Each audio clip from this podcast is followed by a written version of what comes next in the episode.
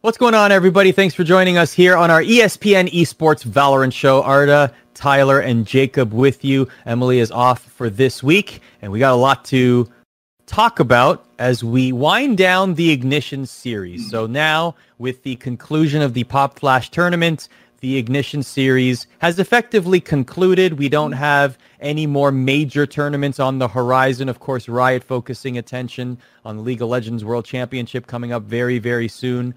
But uh, I know we're going to do a very special segment at the end of the show where we give out some Ignition Series awards. That's something you can look forward to. But uh, gentlemen, when we look back on this inaugural esports series since the launch of the game, the Ignition Series, Tyler, starting with you, how how do you look back on it, just overall? Ooh, I look back on it I'm never. I think we're gonna look back on it pretty fondly. I think for North America, it was a huge success. I think we saw rising numbers throughout the Ignition Series tournaments. We saw teams like Sentinels become, you know, brand names inside of the Valorant scene. Uh, lots of new casters coming in. We saw a lot of different, really good formats from Pop Flash to FaZe Clan Invitational to PAX Arena. Just a lot of good stuff all around. I think we're also going to remember Japan and how Japan kind of made itself known. Japan wasn't a region many people were talking about at the start of Valorant. It was all about, oh, South Korea or China, South Korea or China. Which of these two Asian regions is going to be the best of Asia? And then Japan mm-hmm. comes out of nowhere and is like, we have more viewers us. than Korea. yeah, it's us. We're the best. Like, look at us. We're Japan. Like, Japan's like, we're going to have more viewers than Korea and China combined for some of these events. We're going to, we are going to have more pro teams than both of these nations. And Japan's really just embraced the game in a really awesome way. And I also think it's going. We're going to talk about the slow start of Europe, where where NA has had a lot of viewership, and it's kind of just these growing rivalries where it's every tournament. It seems like there's a new beef happening, and there's memes and there's storylines and narratives. In Europe, it's pretty much G2 just slapping everyone. It was just G2 slapping them there, Mixwell slapping them there, ardiis slapping them there. It was just a lot of slapping, a lot of slapping with the G2 boys. And I think it's a thing of the viewership got a bit better by the end, and it's becoming more stable. And I think with FPX, Team Liquid, Big, NIP, uh, potentially Rogue coming into the scene in the coming future, and we know Fnatic and Mad Lions and a few other European organizations, uh, Vitality as well, are looking at the scene, seeing you know, seeing maybe early 2021 if they want to pick up a team if Riot uh, announces kind of what their plan is for the next year of Valorant Pro scene. I think Europe's to be on the rise, but I also think it's very much NA did amazing, really strong start from NA. Japan was the big surprise, and Europe is very much a wait and see. It's it's not like Korea where Korea does seem like it's going to need a lot of help to be a bigger region. But I do think Europe's going to be on the rise, and I think it's just it's a waiting period for Europe. So all in all, really really great idea by Riot. Lots of fun tournaments. I really enjoyed it. Uh, now we kind of enter a mini shuffling period, which we will talk about very soon. Lots of teams gambling, a lot of orgs looking for some new members it's going to be a spicy little mini off season while World Championships going on in Shanghai for League of Legends. Yeah, I mean, I feel generally that like this will be a fun period for this game. Uh, put into perspective, right? Like, I think this would have looked a lot different if not for the pandemic. I'm not saying that every single event would have been a LAN. I'm not saying we would have like an international big LAN like a IEM Katowice or ESL One Cologne that we normally get in Counter Strike in a regular year. Like, I don't think we'd have that level of tournament in in Valorant quite yet how uh, regardless pandemic or not. But I think in terms of like launching a game, uh, launching a game, launching a game in the middle of a pandemic actually is probably a good thing because people are home more. So I think that a lot of people played generally just because they're they're not out with friends. Like they have more time to just sit around and be on the computer, right? So like I'm sure player numbers are better because of the pandemic. But from an esports scene perspective, I actually think the pandemic hurts a lot. Not being able to host offline events, especially trying to get you know fans and seats and tell teams that people are legitimately interested in this more than just watching on Twitch, etc. Um, and so, but I still think they did really, really well considering the circumstance, right? So, like, I look at it and I was like, you know, I think that it went really well. The scene feels, it doesn't feel unhealthy. It doesn't feel like it's the next big thing quite yet, but it's like it's a it's a good start. Is is how I'd phrase it. We're going to talk about it a lot more near the end of the show. We're actually going to give our Ignition Series awards, for example, best tournament, best match, etc., etc. So stick around until the end of the show. That's when we'll address that. But Tyler mentioned it. we're sort of in this let's just call it an off season for yeah. now just for the purposes of what's happening with teams we're already getting some big information as it pertains to teams looking a little different we talked a lot about 100 thieves on this show tyler and i interviewed hiko and nitro and they basically said we're going to take our sweet time in building this roster well there might be two more players available for them to take a look at as t1 has said goodbye today in a tweet to crashies and food I didn't see this one coming, gentlemen. Didn't know where this exactly came from. I had heard that some teams knew about this because they were scrimming with T1. Uh, we the wording is interesting here, also, uh, Jacob. I'll start with you on this one.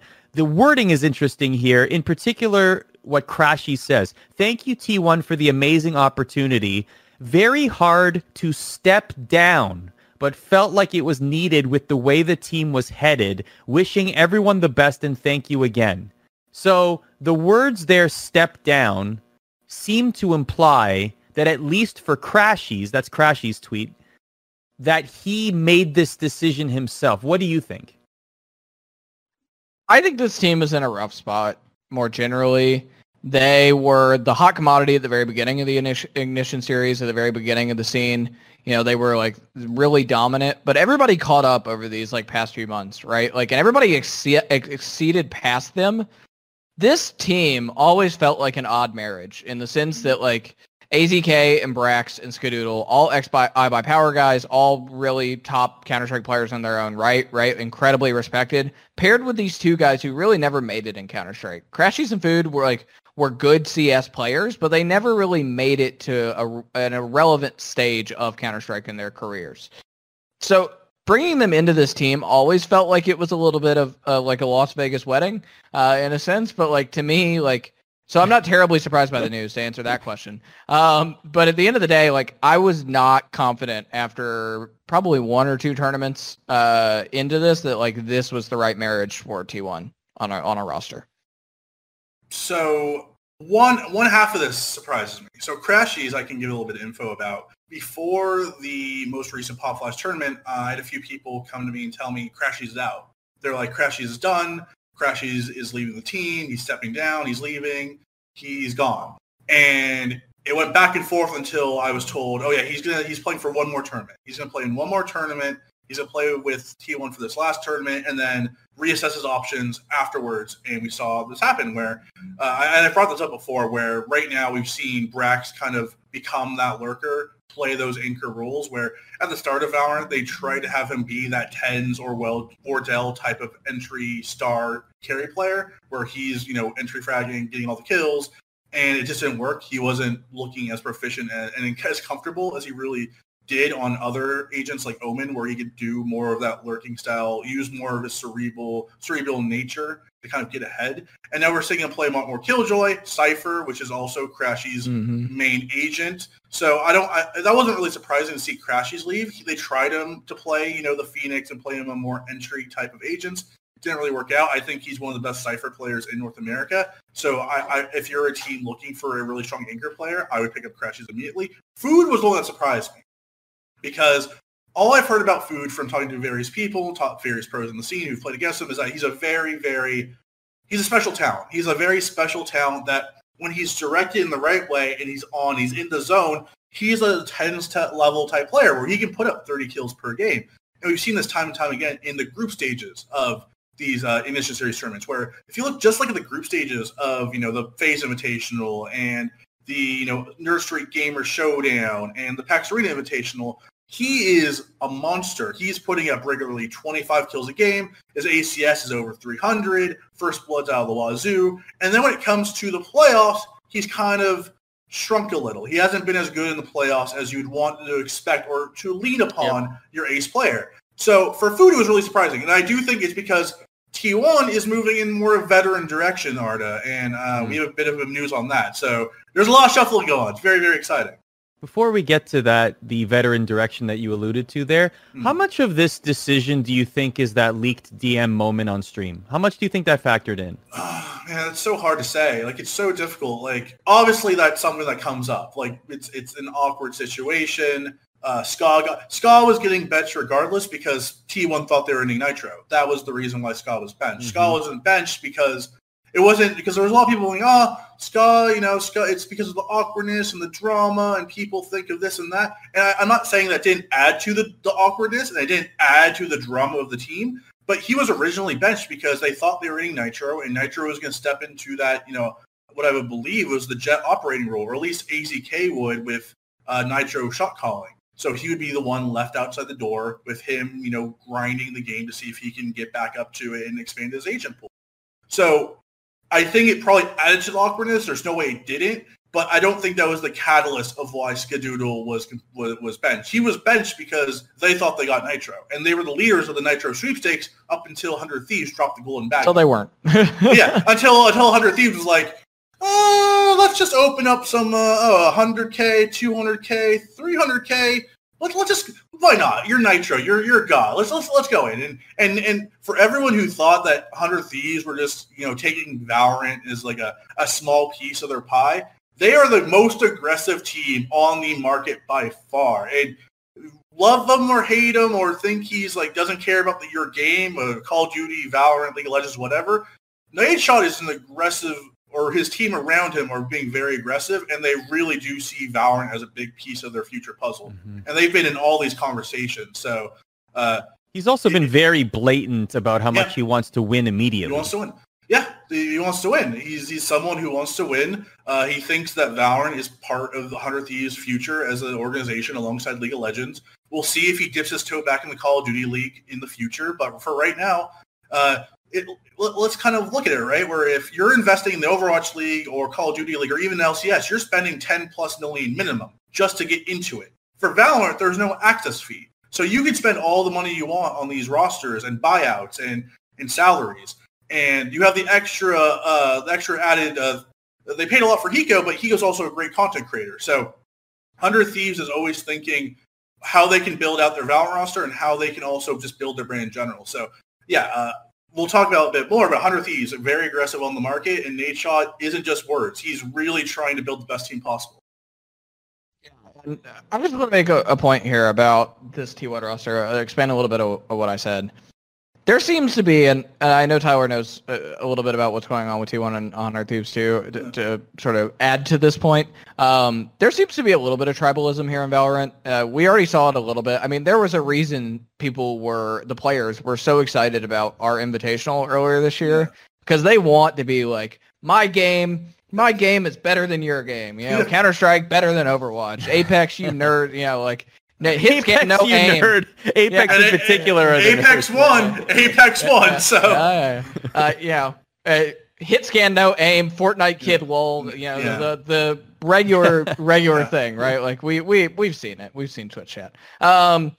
Anyway, uh, so there's a lot of pride, but I actually think that pride is a little bit more granular than maybe we think um, in the sense that there definitely seems to be a little bit of tribalism among the CSGO veterans in it coming into Valorant versus the CSGO young guys. Um, I say that in the case of the Hikos, the Nitros, Steels, who I interviewed earlier this week. Uh, and I know like Dazed has said this and, and a few other people, Skadoodle, Brax, AZK, like they all feel like like they want to be together and like in a way, like you're a little bit lesser if you're one of those like food crashies, Wardell's. Like you know, if you weren't ever at the top of Counter Strike, you are not the same. And and I think that that tribalism is fueling the way that we're saying roster building in some of these teams. Um, I think it will continue to fuel that. Um, yeah, and so I think that that's a huge point. I think that that there is this like really like granular tick to this about people transitioning from one game to another and what their status was in the game before they got Valorant. Okay. Well, speaking of veteran CSGO players, Jacob mm. had an interview with Steel, and that interview is currently available on our YouTube channel. Terrific interview. Please go check it out after the show. It is well worth your time. Very open and honest about his thoughts on CSGO and Valorant. But now let's go back to that point. Let's go back to the point of the if this let's let's let's assume Tyler this the the uh, hypothesis here that tribalism exists mm-hmm. to the point where it's a uh, old guard versus uh, new faces sort of mentality that will now transfer to Valorant. Uh, I mean, there's one team then. Mm. If you're kind of looking at the landscape right now of Valorant, uh, there's one team where Steel would fit in quite well. I mean, if you're looking two, at right? it that way. There, there's well, two in tribalism. Hunter T and T1. Uh, so let's get into it. Let's, you know, uh, Reddit competitive Valorant, you know, the Valorant competitive section. Let's start flipping this. Like, let's get into the juice. Let's get into the real stuff we want to talk about, Arda. Okay. So let, let's look at T1. T1 is Braxton AZK. Those are our two players. And Skadoodle. And he's back. And let's let's get that out of the way. Skadoodle Yeah. is back. Like like Skadoodle's I, back. I Is brought that- this up that- before. Okay. Yes, yeah. Uh, Okay. from all sources, he's back. He's back. In, That was the shortest hiatus Yeah. ever. Well, and I, and I said this. I've said this It's like a month.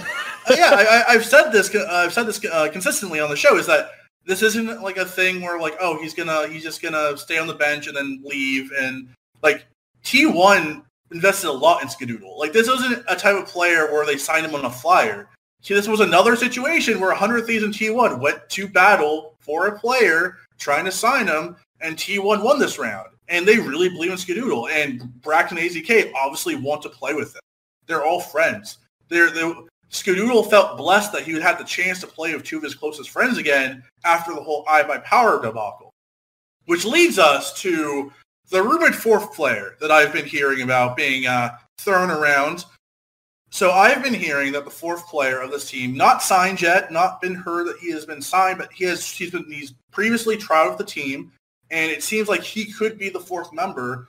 Uh, is Dazed, where obviously Jake is probably gonna be smiling at this. This is you know another Another piece, player, another piece to the iBuyPower Exodia, where it's just we're building back the team. Where to Jacob's point, the tribalism. If you're AZK, Braxton, Skadoodle, who do you want to roll with? And Dazed is, you know, he's gone full onto this game. He's been playing and grinding for months now, where he's tried with other people- teams. He's Don't take him as seriously because he's been like, I'm leaving Counter Strike, and he'll come Yeah. back like four months later or five Yeah. months later, right? Like he's had, dude's had some, definitely had some hurdles since being banned in terms of like mental psyche and like sticking with something. So I think people don't take him as seriously when he's like, I'm going into Valorant. They're like, yeah, he'll go away in a few Yeah. months. But I actually do think, yeah, to Tyler's point, I think he'll end up on T1. I, I, I think that's right. yeah. So I do think like there he is being tested out, or he's being looked upon as the Okay. fourth member of the team. And then the fifth people, I think everyone, and I've seen this a lot, is everyone saying, "Oh, it's Steel. Steel has to be the fifth player." It- do the Exodia, get the Exodia, get all five iBuyPower I mean, what a story that would be, right? up.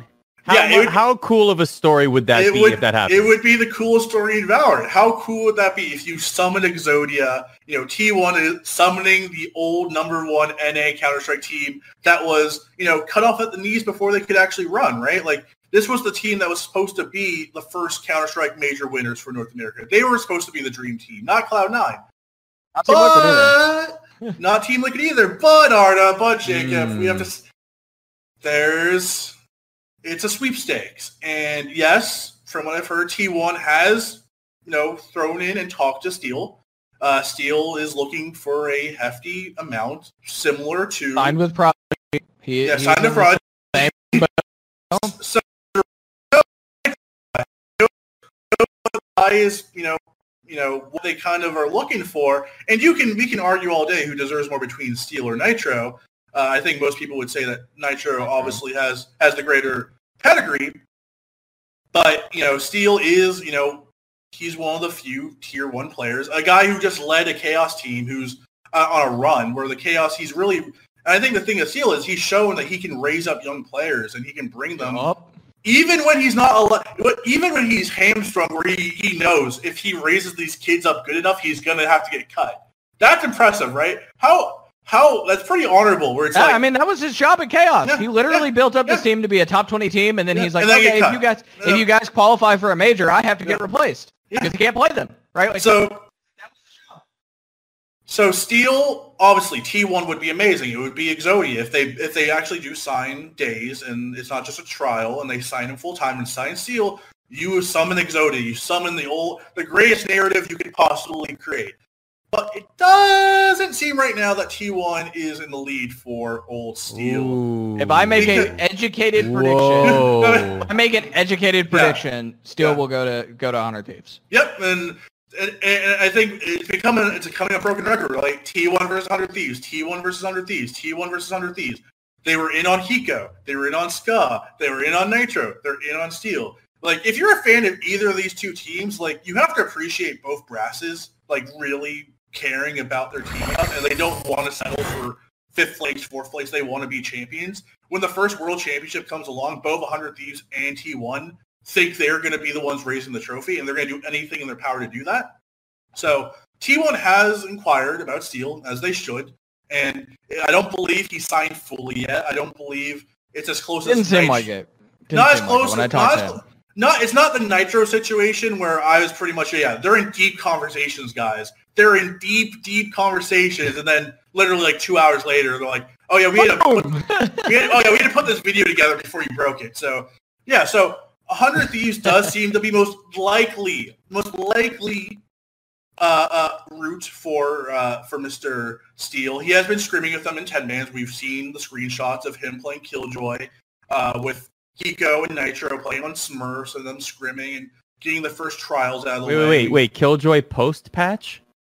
Pre-patch, pre-patch. Oh, just okay. pre-patch. Just checking. Just Pre-patch. checking. Who, who, who on earth plays Killjoy Yeah. post patch? Anyway. I'm just kidding. So, so, so if I had, if I was a betting man, and I think if me and Jacob both had a bet, we would have to bet on 100 Thieves. Nadeshot and the team have Okay. been very aggressive Okay. in the market, and I think if you're Hiko and Nitro and you're looking at the kind of surveying the the Valorant scene, I think Steel is someone you point at and says we can win a world title with this dude.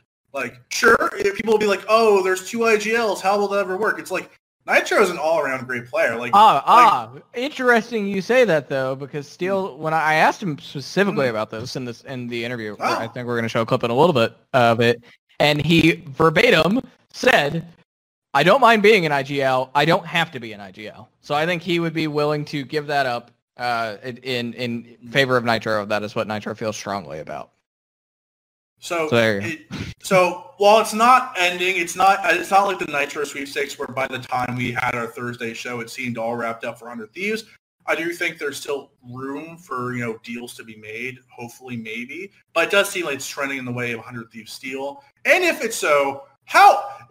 Just think of the first 100 T versus T1 matchup. Oh, like we huge, know huge. we have Sentinels, we have Sentinels versus TSM. Now you have like this other heated rivalry where it's it's all of iBuy powered plus their fifth, whoever that might end up being, versus Steel, Our Hiko, ex-teammate. Steel, Hiko, and Nitro.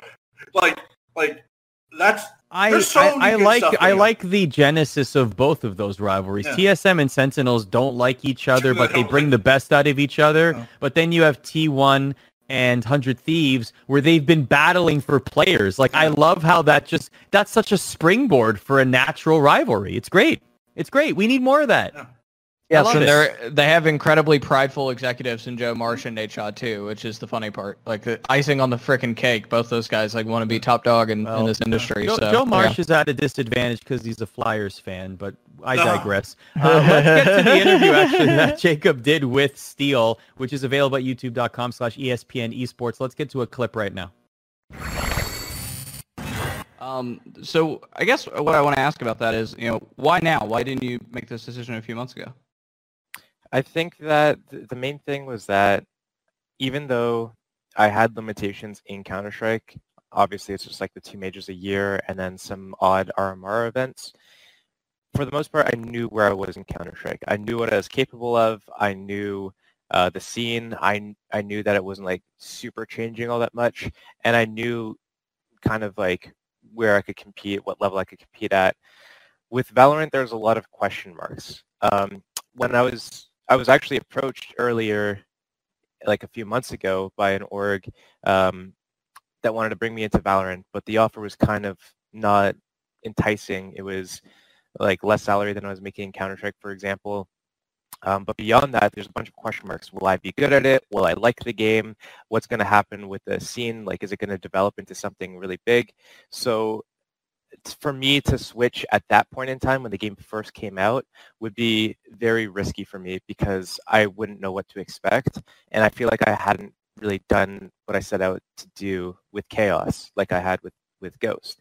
Um, so back then it didn't really make much sense, but now that I'm, you know, getting the team to a level where it's like we're top 20 in the world in CS and I can be happy with that and I can kind of pass them off like, okay, you guys are in like a pretty good situation that you're nestled in at the moment, top 20, you're in EPL, um, you're going to get invites to other tournaments. There's uh, another player available that you can get now. Let's make this transition as seamless as possible. If you know, they weren't able to get a player now, I'd still be playing CS with them for a little bit while also kind of weighing up the offers for Valorant. But because of the timing of the replacement, that's why I'm currently on the bench instead of playing out these these last remaining matches with them.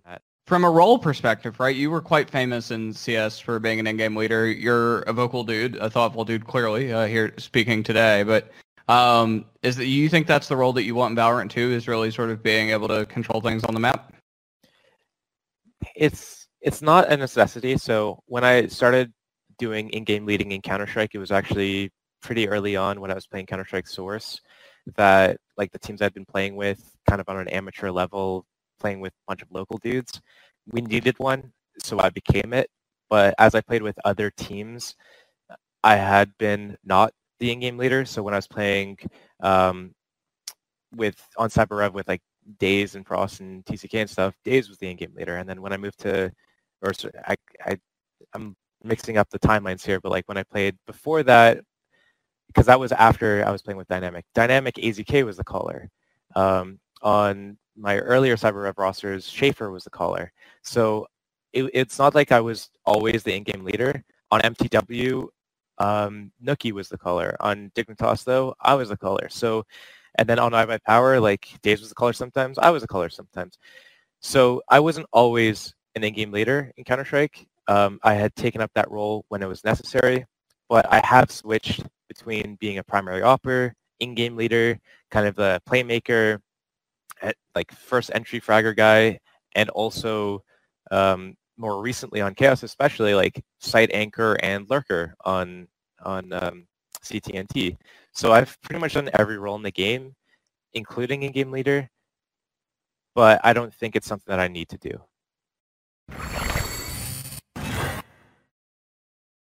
All right, the full interview is available at youtube.com slash ESPN esports. Definitely worth checking it out. Uh, do so after the program. Uh, checking out chat. Uh, a lot of you are asking questions. Uh, Oshra in particular said, uh, can you address how some of the pro players are involved in a match fixing scandal in CSGO? Uh, this stems from a video that has surfaced online. Tyler, what do we know about this?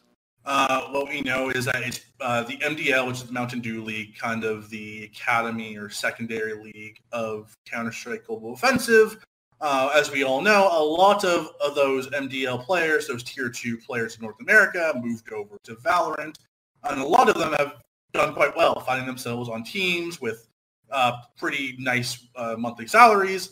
And while I'm there's, I think we're so far away from actually naming names, and I would not name anyone because it, it's just it's silly, and, and, and we need to far and, and also just context around that. Yeah. Sorry, like context no around that. Given what's actually happening with coaches right now, particularly yeah. Hunden, Dead, etc., a lot of people are going to be witch hunting in Counter Strike right now. So I would say take everything you hear with a grain of salt. What was said was that the Esports Integrity Coalition, which is a part of our Esports Integrity Commission, which is partners with ESL and DreamHack, have mm-hmm. 15 open investigations into p- various different mm-hmm. players around Counter Strike several of them which are expected to be for match fixing in the Mountain Dew League. That is the expectation. Yes. So, but there are, because of what happened with Dead, the MIBR coach, and Hunden, the heroic coach, um, lots of people are witch hunting right now in Counter-Strike for, for cheaters and match fixers. Mm-hmm. So I would say take everything with a grain of salt until you actually hear about it from a reliable source.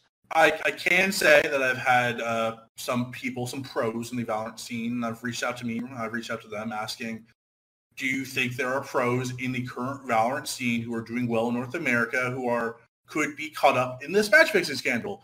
And I have heard back from these people pretty much saying, yes, 100%. They are people who are going to be, if this is found to be true, and if there are, if there was match fixing to be had in those investigations, uh, some NA teams are going to have a very difficult situation on their hands, right? Jacob, where it's a thing of what happens because it's not Counter Strike. Valve can ban them all they want.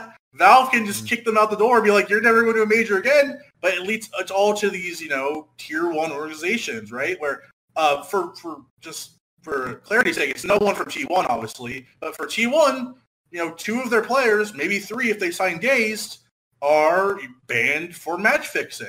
What happens when you have a situation where you have a you see players who possibly or could be condemned to be match fixing in another game. Do you just outright kick them? Are they banned right away?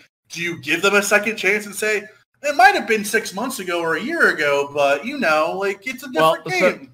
that's where it gets really complex, right? In the Yeah. sense that it gets really complex because with the, with AZK Brax, uh, Steel and Dazed, right? The the four Mhm. guys who got banned from the iBuyPower team, people remem- may remember. Skadoodle never claimed the money or the skin, so he never got banned. With those guys, it's really easy to say, oh well, they did it five years ago. Right, Mhm. like the, the actual match that they match fixed in uh, was almost six years ago. The scandal was five and a half years ago, early 2015. But the match itself was this was August of, of 2014, so 6 Mhm. years ago. That you can you can make the argument these guys learned from their you know their their financial upside went out the window, their competitive dreams went out the window. They had to find other opportunities or other hobbies. They had to sort of sit in this purgatory for five years until Valorant came around to find themselves a, something else, a different thing in our space to do. That gets a that argument gets a lot harder if someone did it six months ago, right? Like it's a whole different It's, thing. mm, It's, can of And- worms. yeah, it's a good. That's a good point. It's the idea that we feel at least as though the iBuyPower component They're that are in rehabilitated, Valorant right? have have Yeah. paid their due. And they have have. have have, have have have atoned for their sins, so to speak. Have been in that jail, so to Yeah. speak, and served their time. And now they're able to have a second life. Whereas if we found out about it today that someone in Valorant was match fixing uh, in months ago CS:GO, yeah. the Yeah. thing is that the the optic optically the perception is they have not served their time.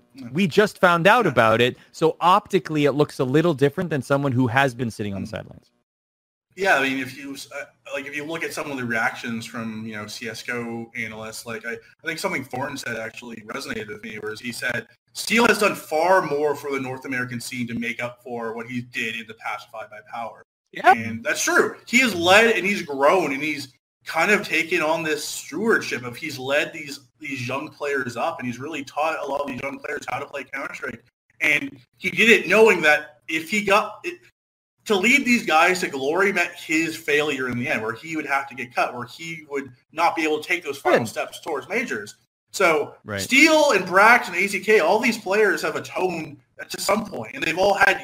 Like, I interviewed Brax at length about this for a feature I wrote for ESPN, and for two years straight, he was in purgatory, where he woke up every single day. He went to go stream Counter Strike, and in the back of his mind, he was thinking, please let this be the day. Please let this be the day. Please let this be the day I get unbanned.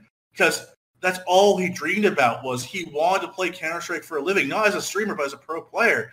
And five years later, six years later, we can say, yes, they've learned their lesson. They deserve a second chance at least in another game. And I think most people would say they deserve a second chance in Counter-Strike.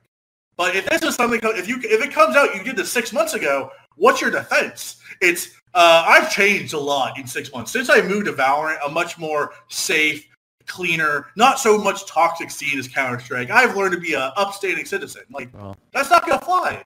no. Well, we will have more information as we understand it. Of course, remember Jacob also covers Counter-Strike for us here at ESPN Esports. He has a column at E espn.com slash esports, uh, the Eco as well program, and uh, like I said, the interview with Steel that you can find on YouTube. Speaking of second chances, gentlemen, how about Breach? Let's talk about these patch notes. Make don't call it a comeback. He's been here for years. Breach has now gone, at least in North America, from being a virtually unpicked agent to now being the best counter to the most powerful combination in Valorant, and I'm talking about the Jett Op. Patch 1.07 includes a lot more than that. Of course, now we're talking about Sage's nerfs and how virtually this agent will become perhaps unplayable. Those weren't nerfs. Those weren't nerfs, Arda. That was a death sentence. They just That's- they, they You were like- killed my girls. that was, those weren't Nerf guns they were using there. I see what you're I, I have not been playing a lot of games in a few weeks because we've just been kind of inundated with a bunch of work, like ramping up for Worlds, etc. But I do not play Sage anymore, and you guys will remember how adamant I was. I uh, I play Omen and Cypher now. That is uh, that is my life. That that character is put 12 feet under the ground, not just two feet under the ground. So yeah. So okay, so Dead un- character. No, Dead- no worth. man. me- Remember, remember a lifetime ago when Sage was an insta lock. Oh, Oh, yeah. man, has there been one? Actually, let's think about this. Has there been one character that has literally gone from insta lock to insta ban? Not ban, but like Garbage. never used. Yeah, from hundred percent usage to zero percent. Sage Well, that has to be the- the first, right? That happens in League of Legends all the time, though. League of Legends, they they they're tweaking. Well, in Valorant, in Valorant. Oh, in. Valorant, no, no, no. In Valorant so He's far, first, this is yeah. this is the first like hero to zero, and then you have Cypher over there just chilling. The Cypher mains with their silly little cameras, their nerd cams, their tripwires, their 8, 90, 95% pro pro play rate, almost 100% of the teams playing Cypher. It's almost a designated position. No nerfs, no nothing. Cypher's just chilling in the corner while Sage, who was already falling out of the pro meta, basically got her arm cut off, her left arm cut off, her knees cut off. She's not a playable character anymore. And I do agree, like, this wasn't towards pro play, right? This was towards general. This is for the plebs, right? Where Sage is for plebs a a overpowered character because the the amount of power you get from that one heal or the self heal is incredible because in a pro match you don't get a lot of time to think. You are getting headshot immediately. You don't usually get many chances to heal yourself with the headshots and the accuracy and all that. But people in lower ranks don't know how to shoot, Arda. They don't know how to shoot, Jacob. They're shooting at the knees. And when you get shot at the knees, oh no, I'm Heal! Oh, oh, heal, heal. You don't, if you do that against a pro player, you're just get shot in the head and Sage is dead. un- unless you're Jacob, where you're Sage lurking and there's no heal around you, and you're just like, I'm, I'm, ah, I need a Except my- heal. Where's my No, no. Sage? Where's my Sage on the other side of the map? This What? is, this is why Omen is a better fit for me because I literally can just like show up behind people and be like, "Hello." Yeah. For those curious, by the way, for those curious, at Pop Flash, which is the most recent North American Hmm. tournament, Sage had an overall 38% pick rate, where, uh, to, uh, yeah, to Tyler's point, 99% for Cypher and 87% for Omen. So those are the top two. But yeah, The 38%. the thing I liked about Seijo, and I think I think a lot of pros agree with this, is that she didn't need to get touched. Is that she was in a very interesting place where you could either have played her very very safe, play a very safe Sage, which we were seeing a lot less of, or you had the David P's, the uh, and especially the sick of the world and Mitch's, where they were playing the battle Sage, where they were using that self heal, where they were Yep. playing aggro, where they were playing up in front, and now she's just such a useless character where you can't even get a full heal off. It takes 10 seconds to self heal for 60 uh, hit points. Oh, and your wall, you know, your res wall that you always throw down instantly to make sure you can rest someone, uh, that doesn't matter because uh, now it, it takes, what, three seconds to fortify? So you could just knock down that wall instantly if you're if you're waiting for a sage, a sage, a sage res. So yeah, she's a dead character. Uh, they they gutted her. They, they they chopped her at the knees. There there really is no point of playing Ray. She needs buffs. Like now we're in this weird position where the most pow- overpowered character in the game now needs buffs to even be relevant because I don't see her being played at all in pro play anymore. She doesn't serve any use. So we're most likely going to see Cypher continue to be that anchor, and we're going to see four. And I think Killjoy too. If we can get to Killjoy, I think Killjoy also had a big nerf this patch. Yeah, talk about the Nano Swarm. Uh, Yeah. What else was buffed for uh, for Killjoy? God, she was so it up. The nan- annoying, The. Nano Like- Swarm and the turret. And- well, the turret was actually a bug, right? Like Yeah. Sova's recon bolt could could identify the turret, but the Nano Swarm was way. I think that was one of the things that the pro players mentioned the most. Yeah. and the ones that I talked to, they were like, "The Nano Swarm is ridiculous. Like it has to be nerfed." I think people are just realizing that uh, Killjoy is kind of awkward and goofy on attack, and that she really only Yeah. is great is good in post plan situations and great on defense. And now you're taking away some of her what even made her relevant in the in the first place, which was her overpowered uh, nano swarm. Her turret's useless. Her Alarmbot's fine. But now that like oh hey the nano swarm is very obviously seen. It can't be really hidden or a trick anymore. You can't really trick people into uh, stepping on it. It gives you a longer wind up time now before it kills you or even tickles you now because they've they've turned down the damage I believe about 20 or 40 percent.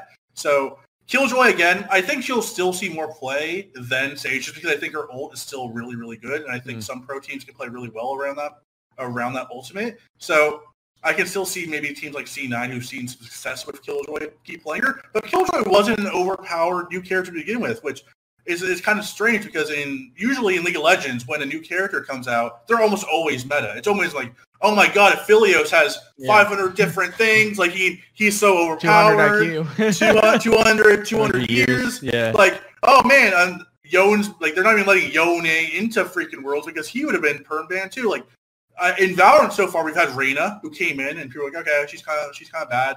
We're not going to really use her. and now she's kind of used in, in certain situations with uh, high high end fraggers like uh, Scream and TenZ playing her than no one else is. And now we have Killjoy, who was being played by Mitch and a few other players, but not an overpowered pick. So it's a it's a weird kind of switch from League of Legends, where in League of Legends every new character is overpowered. Let's see them pro play. Let's let's get those people buying those characters.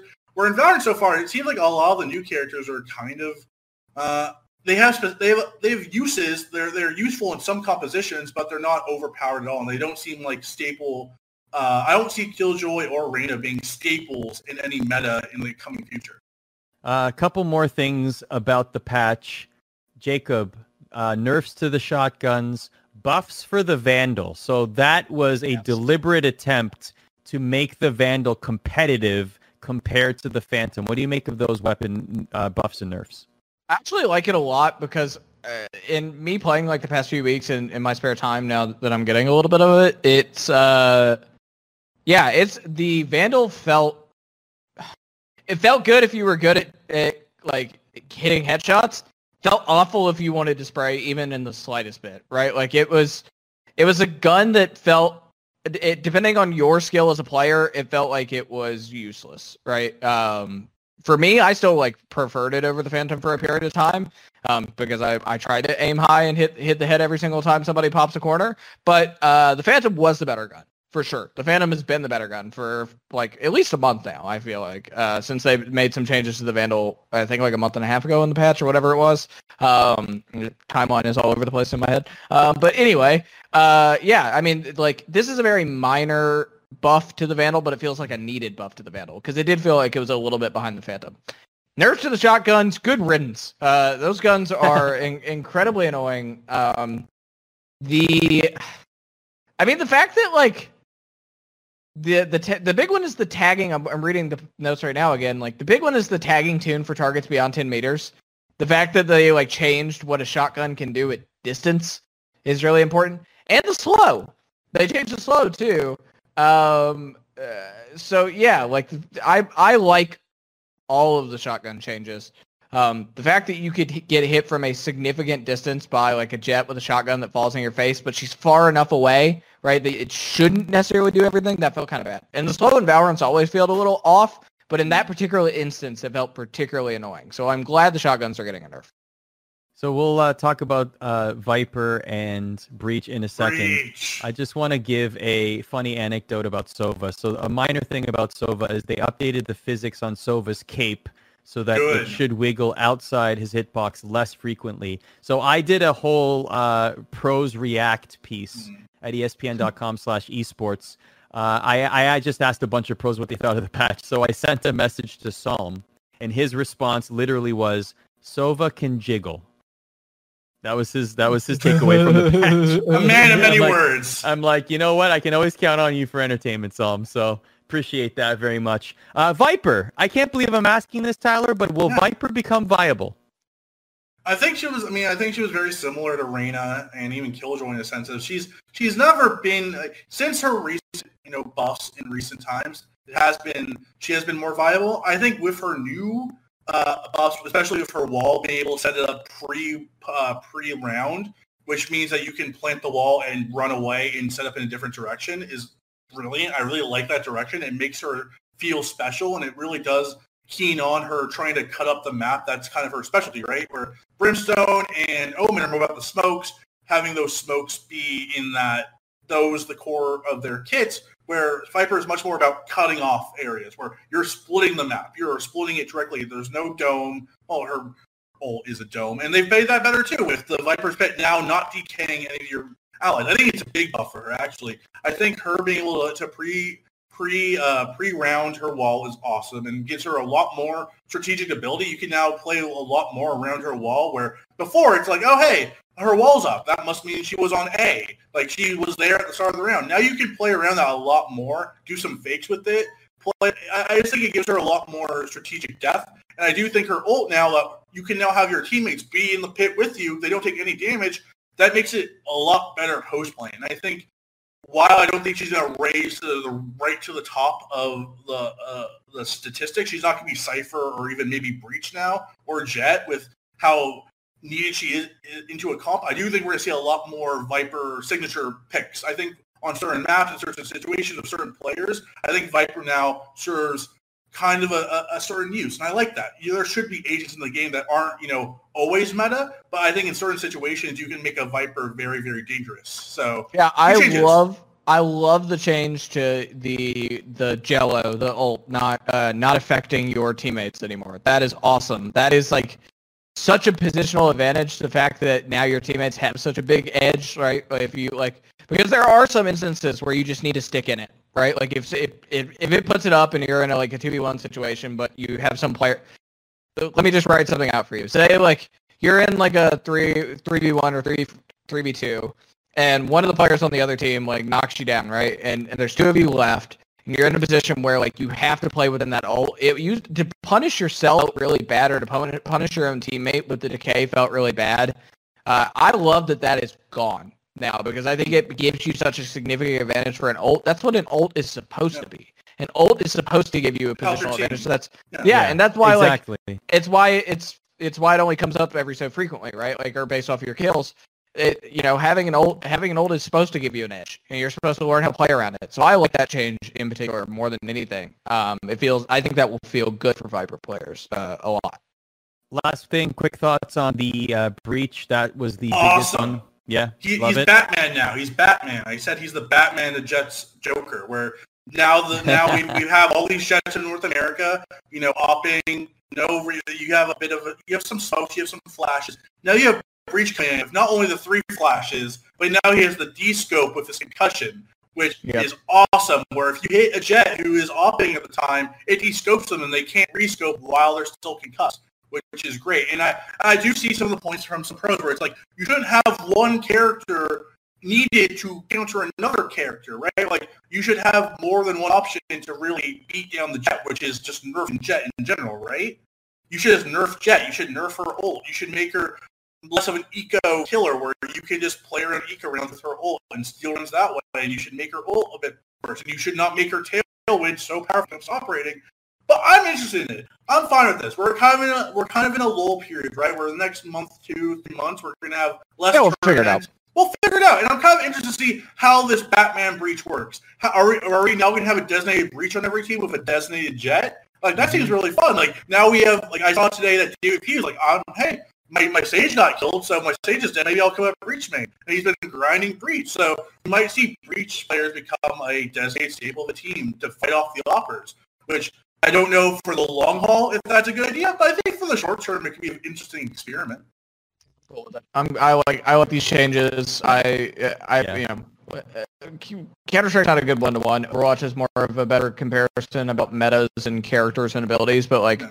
I I I mean, in, in any shooter that has characters, uh, Overwatch, uh, Team Fortress 2, whatever it may be, where they have their like unique uh, skill sets, like I think there are inevitably there are characters that counter others, and like I'm glad that Jett has a counter of some form. Um, so yeah, I'm with Tyler. I don't know if I like this permanently, but for the short term, I like it. It's a good change. Two quick news items before we get to our awards to round up the show. Japan has experimented in at least one of their tournaments, the AW Extreme Masters Tournament, with agent bans. Uh, we talked about mm. this a long time ago when essentially I believe it was the day day before the global release uh, uh, in early June about how this would become a thing when enough agents exist. And certainly maybe it might be a little too early right now. Uh, but our uh, friend manager of A's infamous did uh, for thoughts on these the ban system that W Extreme Master was using. Couple mm-hmm. thoughts here. Uh, the talent scout for Valorant for complexity, Mirko said, "I like it. Maybe a little too early to do bans, but I do think once there are more characters, it should be implemented and elevate yep. who's alone."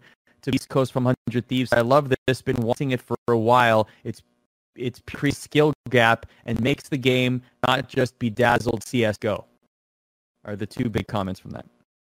Yeah, I agree with that. I think I think the, the more the roster expands, bans will become more regular. It will be a, an additional part strategy that you have to take in, more understanding your opponent, not just being better than them on the map. Um, yeah, I, I like it. Uh, I, I don't know if now is the time to do it, but I like the idea generally. I, I enjoy it. I, just like I said with, with the previous talk of, of Breach versus Jett, right, where it's your your chest something out. We're in an experiment stage of Valorant. We are not even close to our even first world championship. Like if if we should we should experiment with so many different rule sets and formats and everything before we get into our first real world season. Like let's say Worlds next year is midsummer, maybe like end of 2021. Like we were have our first like international Worlds competition, whatever uh, Riot decides to name it, we should be experimenting, throwing everything at the wall to see if it works. And if the agent, agent ban works and it's actually something that teams like and it promotes diversity in compositions and it, it's just really fun and exciting for not only the strategic minds of the teams of players, but just overall, it I, am just real. I just think we should try. Throw everything at the wall. It might fail, but that's fine. We're in this. We're in this weird period where we're allowed to like experiment and fail there's been a lot of really failed formats so far in, in the Ignition series, which is fine. It's okay that some of these formats suck because yeah. now we've learned what's good. And uh, we'll talk about that in a few seconds when we talk about the Ignition series awards and which tournament formats worked. A lot of them didn't work out, but that's fine because now we know which formats do work in future of Valorant. If BO3 versus BO5, uh, our single, lane, single game eliminations fine. Like we're starting to learn things out, so throw everything at the wall, and we're going to figure it out by the time the first Worlds come. Exactly. Yeah. Exactly, Tyler. A hundred percent. The game was released in June, people. It was beta before that. Have some patience. Seriously.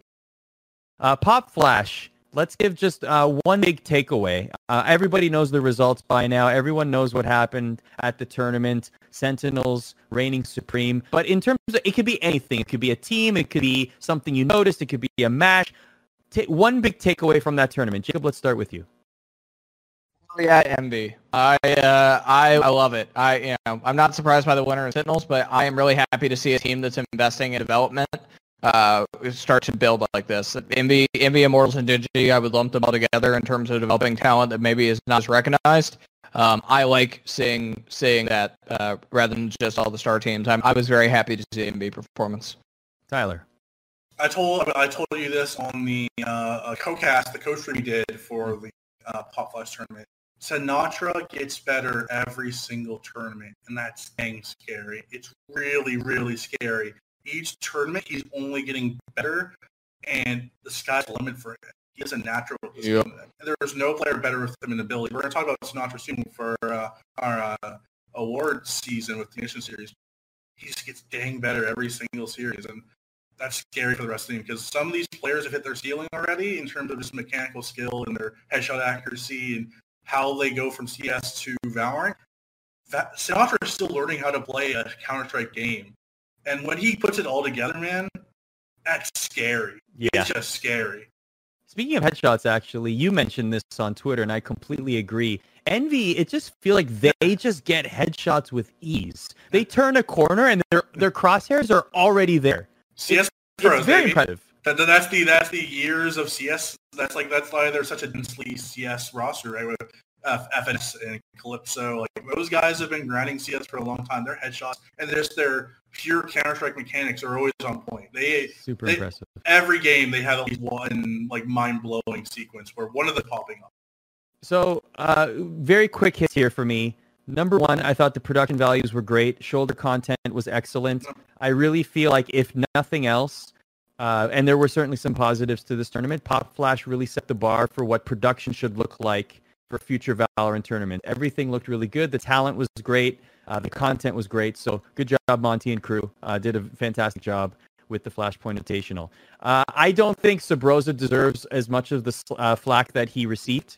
Uh, I know that it was a botched play at the end. I'm sure he feels bad about it. I saw the Kevin Love LeBron James meme. We all saw it. Totally get it. Doesn't deserve that much flack because he did play uh, uh, very well in parts of this tournament. I don't think one play should define him. I think that would move on from it very quickly. And I think that TSM uh, have a lot of work to do in terms of, you know, how to defeat the Kryptonite Dignitas in the future, but also what to do here because this is not a result they want. But that doesn't fall solely on Subroza, is what I'm trying to say here. So let's not drag him through the mud uh, just because of one misplay, thinking that all the agents were dead. In-game leading as an entry is is insane. The only other player I know who does that is Command of Genji. Like, yeah. having an entry while also trying to make the shot calls is, is you're juggling like 12 knives at the same time. It's very difficult to keep them all in the air. So that tied a bow on the entire Ignition series. Uh, so in NA, why don't we hand out some awards? Just imagine us in bow ties and tuxedos, and now we're going to give out some awards here. We got four awards to give out, and actually, for many of these, spoiler alert, we actually agreed a lot. So there were definitely some easy choices. Yeah. Uh, in some categories. Let's start with best tournament. We're just going to show you on screen what our selections were uh, because, like I said, we did match up in a lot of these. Uh, but best tournament, uh, I had the FaZe Clan Invitational. I think we all had them. Phase was the best games and for storylines, and he had Coach Smith's debut, where Coach Smith kind of came. Nah. Like, that was it. That was his like debut, like peaking at Yep. sixty thousand viewers. You had the TSM versus uh, Sentinels, just match of these two teams trash talking and just BMing them. Like this was like a, a three day straight of just them fighting and, and squabbling. It all culminated in like the perfect best of five final where they went all five matches. So. Uh, in terms of in terms of content, in terms of like like game content and just rivalries and storylines and viewership, FaZe Clan was the best, and maybe even Form as well. I will give Pop Flash the, the, the peg when it comes to uh, production. They had the best production of any tournaments, but but FaZe had so much more going for it. Just teams, more games, more storylines, more viewership overall. Like it has to go to FaZe. Absolutely. And they and, and, and set the record, right, in the Ignition series for top viewership, for peak Uh, viewership, including 100. streams. Yep, 180k plus, which is by far the best. Like, so yeah, congratulations to the FaZe. They did a really like they had a, they had some invite teams, they had some qualifying teams. It was a tournament structure that made sense. It, uh, you know, good double elimination bracket. Uh, they had great storylines. TSM Sentinels being the final, like just everything went right for FaZe Clan that tournament. It was just a really awesome tournament to watch. And it also, according to us, I think Jacob, you agree as well, uh, had the best match of the Ignition series. So why don't we just go right into that as well? Because uh, the the storyline that was the most spicy throughout this entire series really had one of its showpiece matchups, Jacob, in this grand final. TSM versus Sentinels. That's the uh, yeah. For me, I mean, it, it was like the epitome of uh, rivalry. I think that um, I mean, it's not like it's not like what we hope to see between T1 and 100 Thieves, where it just seems like match made perfect. This just developed because these players dislike each other. Like they're a bunch of trash talkers. They're like incredibly egotistical. I think a lot of people. This rivalry would not exist if Sinatraa in particular is not as good as he is. Um, I think that his uh, his skill, him being as good as he is, kind of made him put a target on his back for a lot of people. Same way it has for TenZ, but Cloud9's been a little bit more inconsistent. Sentinels has been the better team, uh, the, better than Cloud9. Um, and so I think Sinatraa uh, arrogantly kind of walks around with a little bit of a target's back. And yeah, I mean, some of the, the CS guys, back to our point about tribalism era, like some of the CS guys beat up this Overwatch, uh, former Overwatch League MVP, and uh, you know he uh, they want to show show him who's boss, and and he uh, he stuck it to him a few different times, including pretty recently. So yeah, th- this this final was fantastic. Um, the culmination of everything around social media felt great. Yeah. Uh, it- to me, like this this was my favorite match of the Ignition for sure. Agreed. I mean, you could say either the upper bracket final, which had the, the marathon match on Haven versus Sinatraa, tried to LeBron James his way to the victory of just on Sova, just, just grinding, had 30 plus kills, tried to grind his team to victory. They lost. Then the finals itself for TSM one again. You have the trash talk of Hayes saying he had to take these kids out to spank him a bit. You have like, I just love the rivalry. I love it. I love how you know, Drone and Taylor saying zombs can't read. I love how zombs says, I want to fight these kids at the first LAN. Like, these guys are, the first Valorant LAN is going to be so much fun. And you think of Sentinels, TSM, 100 Thieves, and T1 with you know, maybe the I, the I Power Crew rolling of T1 jerseys, and you see Steel with a 100 Thieves hat on. Like, it's so, it's like, just, I hate COVID so much. It sucks so much. Like, the first NA LAN or the first international league can have all, all these teams together, it's gonna be a blood. There's Gonna gonna, be, be so beef. much good. Gonna be so much beef. But Yeah. But I think the thing that the thing that Drone and Taylor told us, even when they were trash Sentinels, is that they bring the best out of us. They're, the one thing we he's good about them, the one thing that we compliment them them all is they're damn good.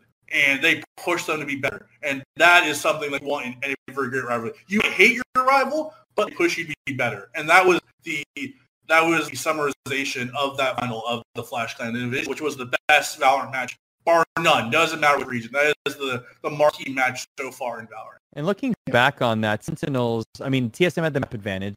Yep. That's a whole other conversation we're not going to get to right now. But, but Sentinels won their matches pretty convincingly 13 to 8 on Haven, 13 to 7 on Ascent.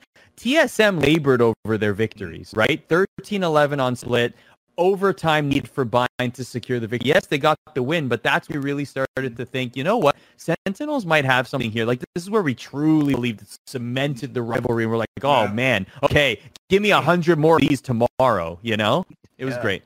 Uh, okay, let's move on to best team. I think that this one is unanimous too. That's easy. I think that I think it's it's it's easy to say Sentinels simply because of their dominance.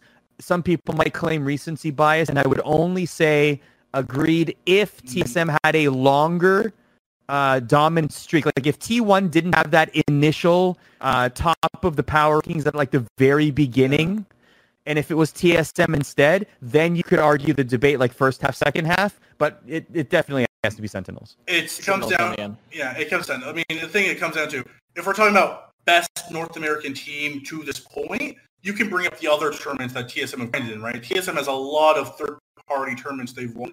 Uh, Pittsburgh, the Pittsburgh Gauntlet Series, uh, Pulse Invitationals, stuff like that. But if we're talking about just lone Ignition Series tournaments, the four grand, you know, big major NA tournaments we've had so far, Sentinels have made three finals. They've won two. They won the most recent. Uh, they dominated the most recent one. They blew out Envy in the final. They only dropped one map on their way of just destroying everyone in their path. Like it has to be Sentinels. Uh, from one to five, they are the most. Um, they are the most gifted team in North America when it comes from one to five. It doesn't matter what game it is. Uh, you can either have SicK at top of the boards, dapr at top of the boards. They, they, they have just firepower at every single position. And zombs, I just want to give out to zombs because zombs was the weak link. I thought when we first started, zombs looked like that player who was going to keep the turn. He was gonna, he, he was to he was to hold everyone back. He, you know, he's Sinatraa's best friend. He's this Apex kid.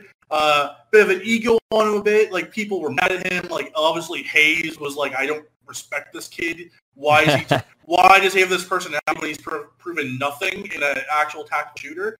And Zom has grinded this game where Zom has gone from being a player that you know, at the beginning of the Sentinels run, kind of was holding the team back to now being, you can't have a championship team on Sentinels without zombs. He is so good and he's so clutch. Like, I just want to give a shout out to zombs because we know Sinatraa and how great Sinatraa is, and rightfully so. He is the ace of the team. He's the superstar player. But zombs is the glue of the team, and he has improved so, so much just from the first Ignition Series now. It's light years ahead. He's also a player where he gets better every tournament, which Yes. has scared some of these people.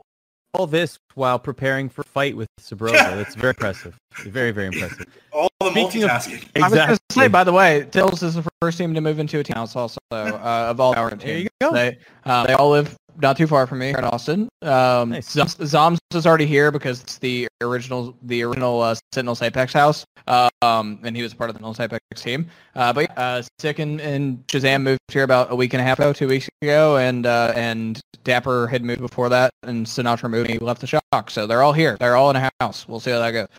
Very, very quick because we're running out of time here. This is the one category that we did differ on. Here's the board. Uh, very quick, one sentence or less. Mm. Why did you pick this player and why? Jacob, let's start with you.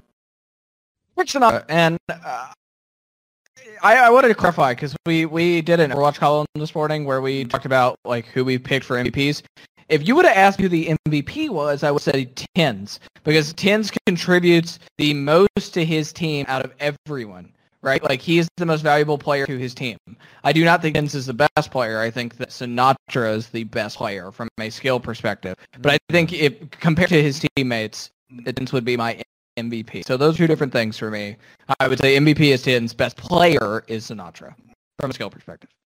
Tyler? We we both picked TenZ. but- Yeah, I, I mean, I, I agree. With, uh, I agree with uh, um, Jacob's sentiments. I would flip that. I would say Sinatraa is the MVP of Sentinels by how he sets the tempo for the team. He sets the precedent for the team. His aggression and his ability to grab first blood is like no other right now. And when champions like uh, Phoenix, the, the the way he can make teams feel so uncomfortable on Sova, where he's ulting at the start of rounds and just hit his blind shots like he's there's no other player like Sinatraa right now where he just he knows how to get the maximum of all, all of his abilities. But with TenZ, I just think he's flat out the best player. He just does things that no other player in Donner can. Mixwell's up there. Uh, Sinatraa's obviously up there. Wardell. But it doesn't matter if it's judge, doesn't matter if it's rifle, doesn't matter if it's operator.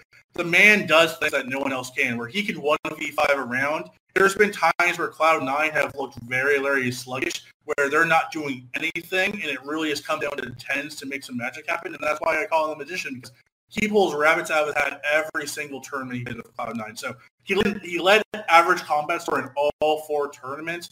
And while ACS isn't everything, that's a dang fine like honor to have. Is that he led the ACS in all four tournaments, and that's why I'm to TenZ. There's a quote, and I'm butchering it, and I apologize. If you're good, you'll tell everybody. If you're great, they'll tell you. And if you ask anybody in the competitive scene, uh, they say that TenZ is not only the best player out there, but even when he entry frags, it's impossible not to uh, disallow him his first frag. He just, you know it's coming. The best you can do is contain him and go one for one, which is a good round. And that's really the best thing you can say about 10 and how he played during the Ignition Series. Uh, that'll do it for us here. Good vibes, acts of kindness, everybody. We're going to go a little bit of a hiatus with this program, uh, but we will be back uh, when next series. So we will still be covering news and Valorant and everything.